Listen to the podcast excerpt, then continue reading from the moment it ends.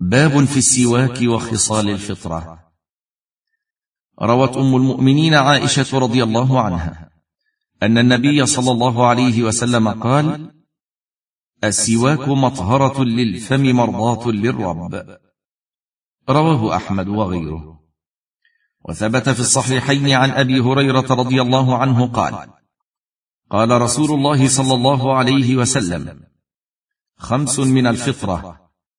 الاستحداد والختان وقص الشارب ونتف الإبط وتقليم الأظافر. وفي الصحيحين أيضا عن ابن عمر رضي الله عنهما مرفوعا احفوا الشوارب واعفوا اللحى. من هذه الأحاديث وما جاء بمعناها أخذ الفقهاء الأحكام التاليه مشروعية السواك وهو استعمال عود أو نحوه في الأسنان واللثة. ليذهب ما علق بهما من صفرة ورائحة. وقد ورد أنه من سنن المرسلين فأول من استاك إبراهيم عليه الصلاة والسلام. وقد بين الرسول صلى الله عليه وسلم أنه مطهرة للفم أي منظف له مما يستكره وأنه مرضاة للرب أي يرضي الرب تبارك وتعالى. وقد ورد في بيانه والحث عليه أكثر من مائه حديث. مما يدل على أنه سنة مؤكدة حث الشارع عليه ورغب فيه. وله فوائد عظيمة. من أعظمها وأجمعها ما أشار إليه في هذا الحديث أنه مطهرة للفم مرضاة للرب.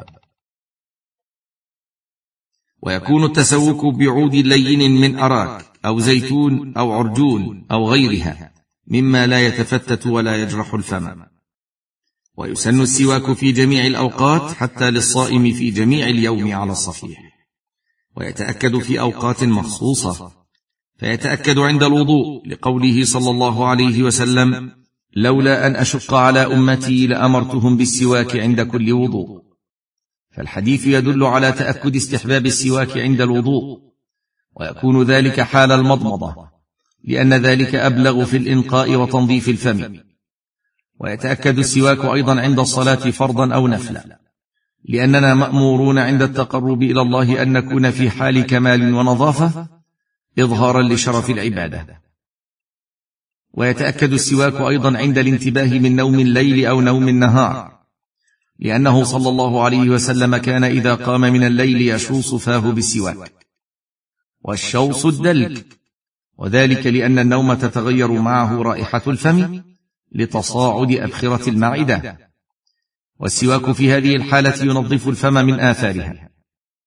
ويتأكد السواك أيضا عند تغير رائحة الفم بأكل أو غيره. ويتأكد أيضا عند قراءة قرآن لتنظيف الفم وتطيبه لتلاوة كلام الله عز وجل. وصفة التسوك أن يمر المسواك على لثته وأسنانه. فيبتدئ من الجانب الأيمن إلى الجانب الأيسر. ويمسك المسواك بيده اليسرى. ومن المزايا التي جاء بها ديننا الحنيف خصال الفطرة التي مر ذكرها في الحديث. وسميت خصال الفطرة لأن فاعلها يتصف بالفطرة التي فطر الله عليها العباد وحثهم عليها واستحبها لهم. ليكونوا على أكمل الصفات وأشرفها. وليكونوا على أجمل هيئة وأحسن خلقه وهي السنة القديمة التي اختارها الأنبياء واتفقت عليها الشرائع.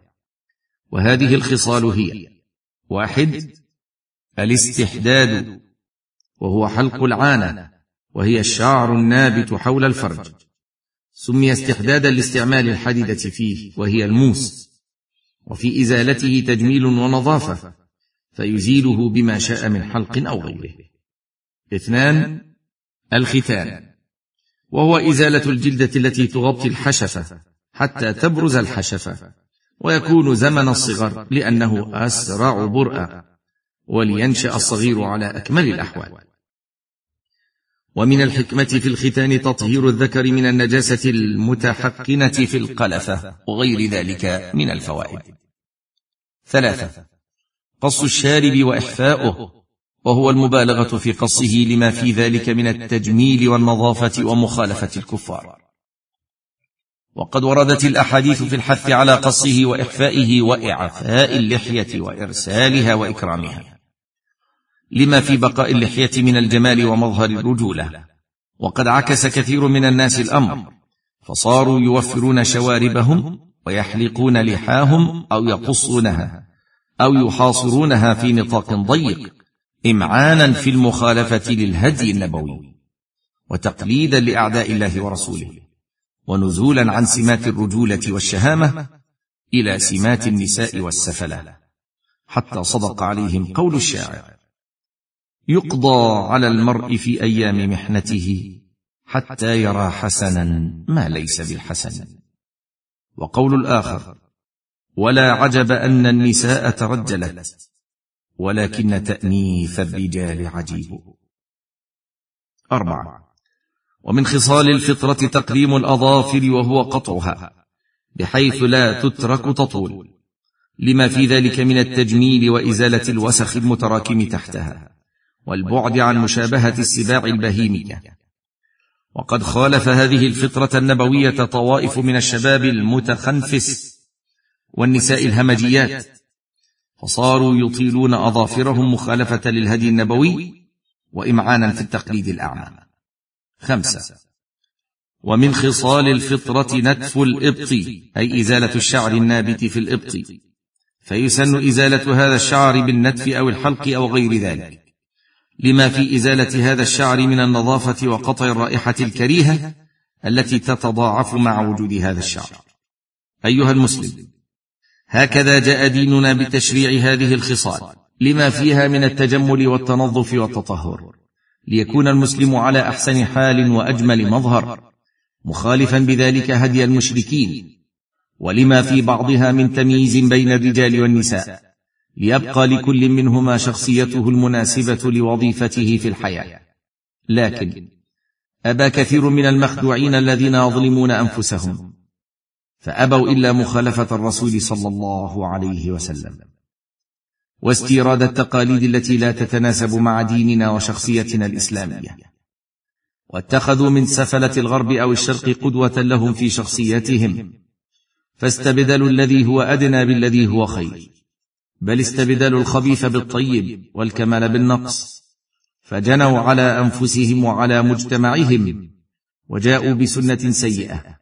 باءوا بإثمها وإثم من عمل بها تبعا لهم ولا حول ولا قوة إلا بالله العلي العظيم. اللهم وفق المسلمين لإصلاح أعمالهم وأقوالهم وارزقهم الإخلاص لوجهك الكريم والتمسك بسنة نبيك صلى الله عليه وسلم.